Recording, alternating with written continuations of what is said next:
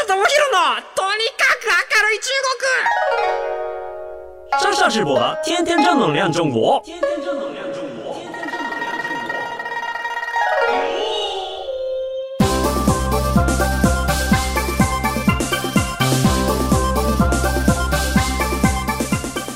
中市民の市民大家好，我是上下直播。皆さんこんにちは。中国ビリビリナンバーワン日本人インフルエンサーコンテンツプロデューサーの山下智博です。日本放送ポッドキャストステーション山下智博のとにかく明るい中国。この番組は中国で結構有名な私があなたの知らない中国の面白トピックやそんなにどやれない豆知識を紹介していき、日本と中国の架け橋ならぬローション的な役割を果たしていきます。さてですね、あのメールがね、あのお願いしますお願いしますって言ってたらあの届いてましてですね。はい。えっ、とまたちょっと今後ですね皆さんのえっ、と要望に合った内容をお送りしていきたいなと思っています。まずちょっとお名前だけね書いてある方ちょっと紹介させてもらいますと。ペンネーム3歳さん、えー、たまこっこさんですとか。えっ、と本当に何つかあのいただいてます。で例えばですねあのもっと VTuber の話が聞きたいとかネット小説の話が聞きたいとか音楽事情を聞きたいとかっていう話が、ありました。えーっと実はまああのいただいたテーマの中には、まあ、僕よりも詳しい友達がいたりとかするのでちょっとですねちょっと思考を変えて皆さんのリクエストのテーマに関してまたちょっとゲストの方なんかをお呼びして一緒に掘り下げていくっていうような形でチャレンジしていきたいなと思っていますのでぜひぜひお楽しみにしていてください。ということでですねあの9月に入りまして最近ちょっと僕ですねあの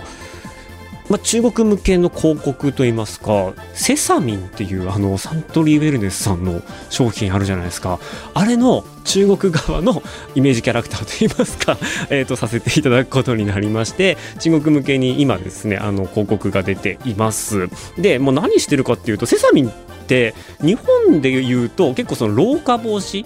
えごまの成分があの老化を抑えますっていうことで割とこう年齢層高めの方にアプローチしていてあついに僕も中高年の仲間入りかなと思ったんですけど実はそうじゃない。実はそうじゃないです。実はそうじゃないですよ。で中国ではあのーすごくですね、えー、と若者の睡眠の質が悪いと言われてるんですよね。で、えー、と睡眠の質とか睡眠時間っていうのが昔は結構中国も長かったんですけれどもどんどんどんどんこう睡眠の質が悪くなってきているとで日本も睡眠時間とかものすごく短くて睡眠の質が悪い国で有名なんですけれども中国もそういったあの若者の、まあ、悩みっていうのは増えてきましてでそこにゴマ成分があの効果がありますよということで若者向けに、え、と睡眠改善のサプリメントとしてセサミンがリーチしているっていうことなんですよね。なんかこういうふうにちょっとまあ中国で有名人をやっていると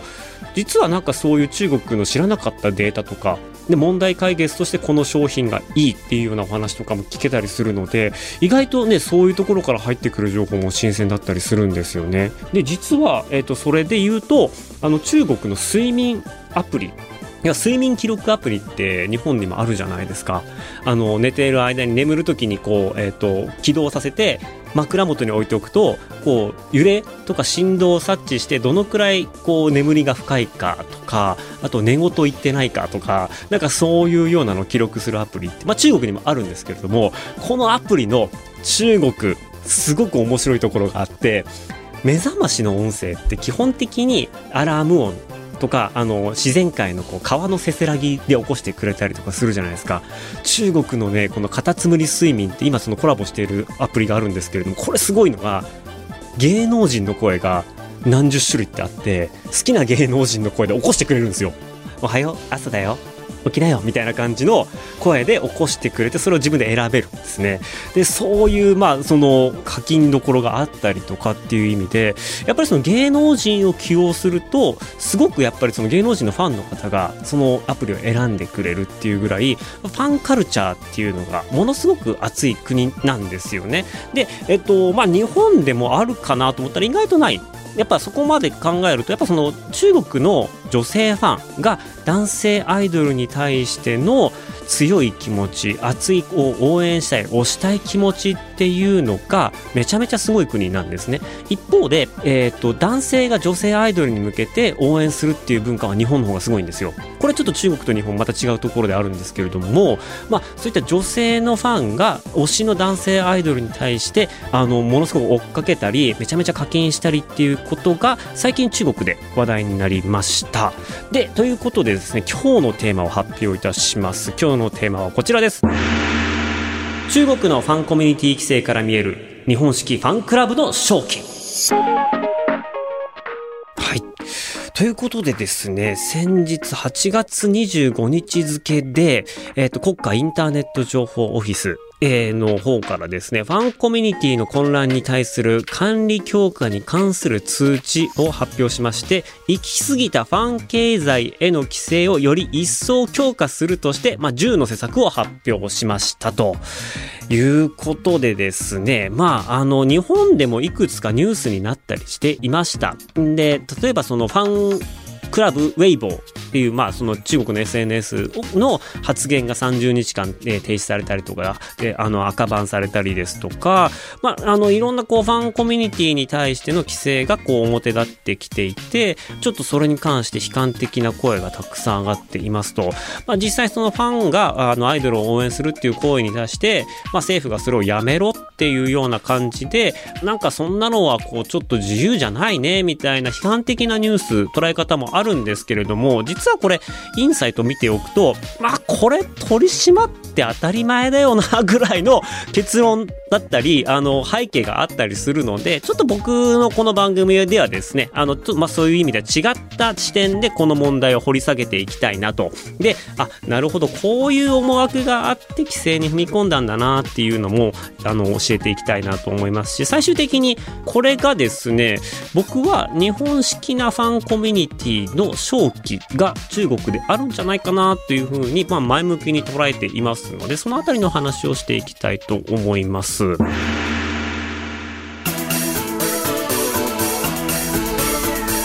まずですね、日本と中国のファンクラブっていうものがいかに違うかっていうところなんですけれどもこれ結構違うんですよ。日本で言うと例えばあのジャニーズさんですとかが、まあ、ファンクラブすごいですけれども、まあ、実際に会員費月額いくら500円とか1000円とかっていう会員費を払ってであの毎月、えーと、月報が届いたりですとかこう郵送とかメールでいろんな情報が届いたりとか、まあ、ファン限定動画があったりとかメインはやっぱりそのコンサートのライブチケットが取りやすいですよっていうことですとか、まあ、ファンクラブに入っている、えーと、メリットがありでそこのファンクラブは基本的にジャニーズ側が運営していますと。で、ファンの中には別にその、まあ、優劣はあまりなくて、えっ、と、まあ、中にはいろんなファンクラブの中で、まあ、ジャニーさん以外にもあるファンクラブの中で、まあ、プラチナ会員みたいな、そういったものはあったりするんですけれども、基本的に事務所が管理していますよと。ね。そこで中国どうなっているかっていうと中国って割と自主組織が多いんですね、まあ、自分たちがファンで勝手に組織しましたと。そのチャットグループみたいなのがあってアイドルの魅力その芸能人の魅力をお互いに話し合ってやすごいねとかあとはここでこういうインタビュー出てるよとかここにちょっとちらっと出てるよとかっていういろんな芸能人の関する情報がまあ集積していくところがあるんですね。でそこが、まあ、いわゆる公式がそこの中入っていないもんですからファンたちが自分たちでこうそこのコミュニティを作っていくんですね。そうなってくると生まれてくるのが上下関係。で、まあ、そこの、えーと、人たちを仕切るトップのお姉さんがいたりですとか、まあ、幹部の人がいたりとかっていうそれぞれ役割をつけて組織化していくんですね。でそこがどんどんどんどん大きくなって、えーと、自立した組織になっていって最終的にはそこと事務所がお話ししたりとかしてあくまでもその事務所の直下ではなくて事務所とはまた別の独立したファンチームがあってそこの人たちが自主的にファンを推しますよと。でそこに対して事務所はあ OK ですよっていう形であくまでもその自主組織を応援するような形で、えいるんですね。でそこでどういう問題が今まで起こってきたかというと例えばですね今年の夏に行われたオーディション番組ですね。今回の規制の中で、えーと、オーディション番組を禁止要はそのランキングとかするっていう施策があったんですけどこれどういうことかというとオーディション番組って基本的にはやっぱそのファン投票で決まるものがあるじゃないですか。でファン投票がまあ無料だと結構不正したりとかもするから、まあ、ファン投票有料にしようっていうことで1票いくらとかあとはそれこそあの AKB じゃないですけれども、まあ、この商品を買ってくれたらこう1つにつきファン投票の権利が1個与えられますよっていうような形でやったんですけれどもこれ結局日本と同じ問題が起こったりしたんですね。要はあの1つ牛乳のメーカーがあったんですけれども牛乳のメーカー牛乳1本買ったらあの投票権1個つきますと。でやっぱりこうファンの推しのために牛乳大量に購入するんですけど牛乳って足が速いじゃないですか。だから結局処分に困ってしまって、えーとまあ、廃棄している映像が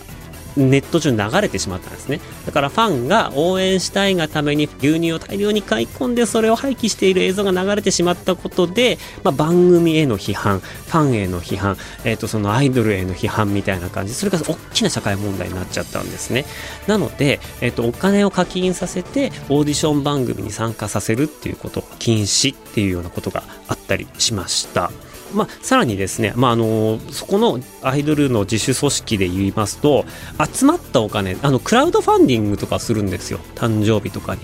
で誕生日にクラウドファンディングをして集まったお金で、まあ、プレゼントをする。でプレゼントは何かっていうと例えばどっかのその繁華街のオーロラビジョンにおめでとうのメッセージを出したりとかえー、するんですねでこの間中国版プロデュース101に日本人のタレントさんが参加して、まあ、見事デビューを飾ったんですけれども、まあ、その中の、えーと、一人が誕生日を迎える時に応援するためにニューヨークのタイムズスクエアにあのファンがクラウドファンディングでお金集めて応援メッセージ出すみたいなことがあったりしたんですよ。言うて考えるとどんだけお金かかってんだって話じゃないですか。で最近そこまあとどめとなったのが韓国のアイドルのファングループがクラウドファンディングでお金集めて誕生日にラッピング飛行機飛ばしたんですよ。だから飛行機を丸々そのあのアイドルの、えー、と顔を乗っけてそれを飛ばすっていうこれもすごいお金がかかっています。でここのお金がちょっと行き過ぎじゃねえかっていうことが、まあ、今回の肝なんですよね。で、えっと、会社的にはファンの組織がこうやってくれることに対して、まあ、ありがとうと嬉しいですとそこまでしてくれてありがとうっていう感謝の気持ちがあるわけで、まあ、これ断るのもおかしい話ですよね。で、この時点でなかなかそのファンのタレントに対する愛情というか愛情表現っていうのがなかなかコントロールできませんっていうところが1個あります。で、さらにファン組織っていうのは自主的な組織はあの会員費ではないんですよね。で、そこに居続けるためには、まあ、毎回毎回の活動に参加する。で、えーと、そこで毎回毎回積極的に活動する人たちの立場が上がっていくみたいな感じなのでじゃ例えば誕生日にみんなでお金集めて何かプレゼントをしましょうって言った時にどれだけ貢献的にできるかっていうところがやっぱそのファンコミュニティの中で自分の立場を強くするっていうこともあるのでそういう意味を込めてお金をどんどん出していくっていうことが普通の世界になってきていましたと。で、どれだけすごいかっていうと、まあ、某韓国アイドルグループの誕生日、まあ、先ほどもお話しましたけれども、クラウドファンディングをファンの中でしますと。で、そうした時に、1日でいくら集まったかっていうと、すごいんですよ、これ。1日で1億円集まったんですよ。すごくないですか ?1 億円集まるクラウドファンディング。で、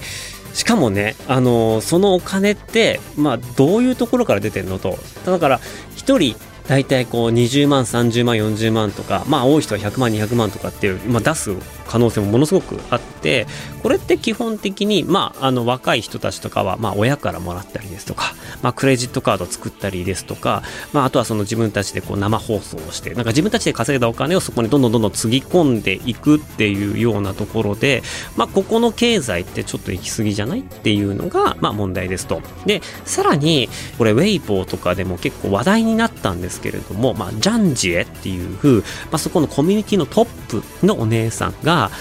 僕もこれ本当かどうかっていうのは分かんないですけどもニュースで見る限りはあのクラウドファンディングで集まったお金の中抜きがされていたんじゃないかと。うん、で実際にそのバラエティ番組でデビューをかけた決勝戦投票がありましたと。でファンクラブに大体1億2800万円集まったっていうあの報告があったらしいんですけれども結果見てみるとそれより低い額の人が勝ち残っちゃってあれ？このお金足りてないのは何なの？みたいな事件があったりしたんですよね。あとは他には、あの、ゴシップで言うと、プラットフォームと話して割引価格をもらう。要はその、まあ、たくさんこう買うから割引してよ。で、じゃあな、2割引きで下ろしますよって言ったのを、そのプラットフォームの、あの、え自主組織のファングループの人が、原価でそのまま売って、差額分をポッケに入れてるみたいな疑惑があったりとかしてここって結構だから不透明になっちゃって、まあ、犯罪の温床になっているよねっていうところもあり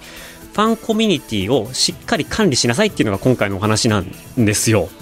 そらそうだよねって結構思うんですよね。今回、その、ダメだよって言ってる中に、まあ、アーティストランキングの廃止っていうのが一つね、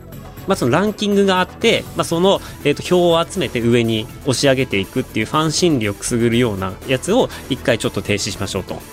で、まあ、その他にもマネジメント会社がちゃんと管理してくださいねっていうものだったり、ファンコミュニティのアカウントのルール化をしっかりしましょう。あとはその炎上放置を禁止します。要はそのファンが、これもプロデュース101の番組の中であったりとかするんですけれども、要は自分の推しを勝たせたいためにライバルの荒探しとかしちゃう場合があるんですよね。で、そういった場合に、あの、そういう形で相手のライバルの力を削いで自分の推しを上げるみたいなところで結構ちょっと炎上案件があったりとかして、で、そういうのも、あの、やめましょうと。で、そういうのもちゃんと管理会社がちゃんと管理するんですよと。で、あの、あからさまにこう、ファン消費を促す行為。ね、もうこれ買ってください。これ買って応援してくださいみたいなこととかをやめてくださいと。で特に未成年に関しては特に規制してくださいと。でそういう番組そういったものを全般的に煽る番組を、えー、やめてくださいと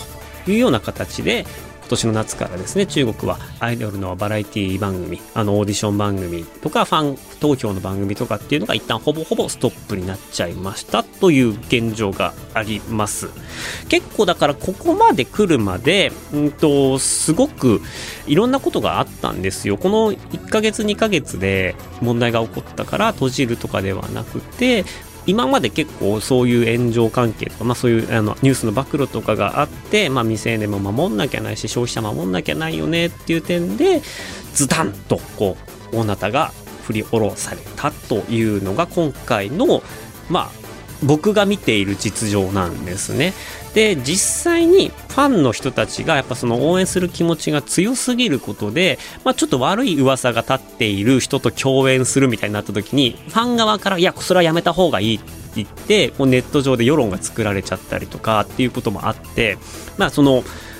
ァンが本当にこう好きなのは分かるんだけれどもじゃあそれをこうなかなか無限にできない事務所があってでそこがちょっとなあなあになってってたところに政府がじゃあそこを整理しましょうっていった感じになって、まあ、僕も別にあのなんていうかそういうのを、まあ、どちらかの方を持つってわけではないんですけれども、まあ、そういう目線で見るとちゃんとここにルール規制が入るっていうのは、まあ、あの間違ってないんじゃないかなっていうふうに個人的には思っています。じゃあこれがまあ日本のファンとか、えーとインフルエンサーとかにどれだけ影響するのかなっていうところはあるんですけれども今ですねあのいろんなこう音楽アプリとか開くとアプリによってはそのランキングが曲名は出ているけれどもアーティスト名が出てないとか、まあ、それぞれこうあのいろんなこうアプリごとに対策が違うんですね。ただここまで大きいお金が動く1日で1億円集まるとかって動くのはやっぱ芸能人レベルなんですよね。でインフルエンサーとかライバーとかあの VTuber とかって、まあ、投げ銭すごくたくさんもらえるイメージがあるんですけれども言うてもそこまでの額ではないっていうところもあり、えー、やんわりとちゃんと規制するんだよっていうような話は前々から出ていました。ね、例えば、そのビリビリの僕の友達の人気クリエイターがいるんですけれども、えっ、ー、と、この間事件っていうか、まあ話題になったのが、2020年なんです、去年なんですけれども、だから小学生と思われるアカウントから、約、まあ2万元、約35万円のプレゼントが届いて、で、これやべえぞって話になって、まあ彼はさすがにその、あの、プラトフォームと話して返金させたみたいなんですよね。なんかやっぱこう、投げ銭をすることでその人の気を引けるっていう、ところが本当にあるので、えー、そういうふうにこう、好きな人と繋がりたい、好きなアイドルと繋がりたい、そのためにお金をプレゼントするっていうことが、まあ、あの、あまりにも当たり前になっていると、まあ本当にこう、未成年とか、あ、そこのお金どっから出てんのとかあのお話も含めて結構ねあの良くないことが起こっていますと。で日本の VTuber とかも誕生日になんか、えー、何千万円とかってもらえたりとかっていうことも実はありましてもうこういうのは本当に特殊例なんですよね。1日でそんなにもらうっていうことはほぼほぼなかったりするのでなんかもうインターネット界隈ではそこまで規制はこう来ないんじゃないかなっていうふうには思っています。ただ、まあ、あの、あまりにもこう露骨にやりすぎると露骨になっちゃうと、うん、そこでこう話題になってしまって規制の対象になるとかっていうことは全然あるかなと思うんですけれども、まあ、個人のインフルエンサーに関してはそこまで今は影響ないかなとでここで、えー、と最後にあの僕が思うこう日本のファンクラブの正気って何かっていうとこになってくるんですけど日本のファンクラブってまあ一番最初にお話ししましたけれども、まあ毎月いくらっていう形でしっかり統率されているんですよね。で、ファンがこう自律的、自主的にやるんじゃなくて、事務所が自主的にやるっていう形。これまでこの日本式なファンクラブ運営って中国って相入れなかったんですよ。やっぱりそのファンたちの自主組織があってなんぼっていうところがあったんで自主性に重んじるっていうところも含めていろいろ任せたんだけれども、まあ、そういう意味でそういう人たちをこう中に取り込んで事務所として、まあ、ファンクラブを運営していく、えー、決まりを作っていくやたらとお金を課金させないっていうところで、まあ、サブスクリプションでゆっくりこうマネタイズしながらファンに、えー、敵返していくっていうような、まあ、健全な、あのファンクラブ運営をしていこうってなった時に日本って結構目標にできるというか、ケーススタディとして、日本側のファンクラブ運営のやり方っていうのが、これから中国で受け入れられていくんじゃないかなと思っています。で、これが、ただ今のまんまでいくとうまくいかないですと。で、何が必要かっていうと、もうちょっとデジタルに寄せた、えー、施策が必要ですと。で、郵送で、あの、ファンクラブ会員の中が届くとかではなくて、しっかりデジタルで、えっ、ー、と、まあ、メールなり、えっ、ー、と、いわゆるそのチャットツールのモメンツなり、あとはこう定期的な買い向けのライブ配信だったりとか、いわゆるこの NFT みたいなものの販売ですとか、買い向けの、なんかそういう風な形って、えっと、まあ、みんなから平等にお金を取って、みんなに平等にコンテンツを出していきましょう。っていうようなところをベースにした日本のファンコミュニティ管理っていうのが今まさに中国で必要とされていますよねと。で、ここに日本チームが入っていけるかどうかっていうところはまたちょっと別の話で、えー、ここは結構難しいなとは思ってはいるんですが、一方で中国にファンクラブ持っているあのアイドルとかっていまして、実は乃木坂46なんかは現地向けにそういった活動をやってたりするので、そういう意味ではしっかり管理されたファンクラブグループっていうのが日本のアイドルの中ではできていくかなというところで相性がいいかなと思っています。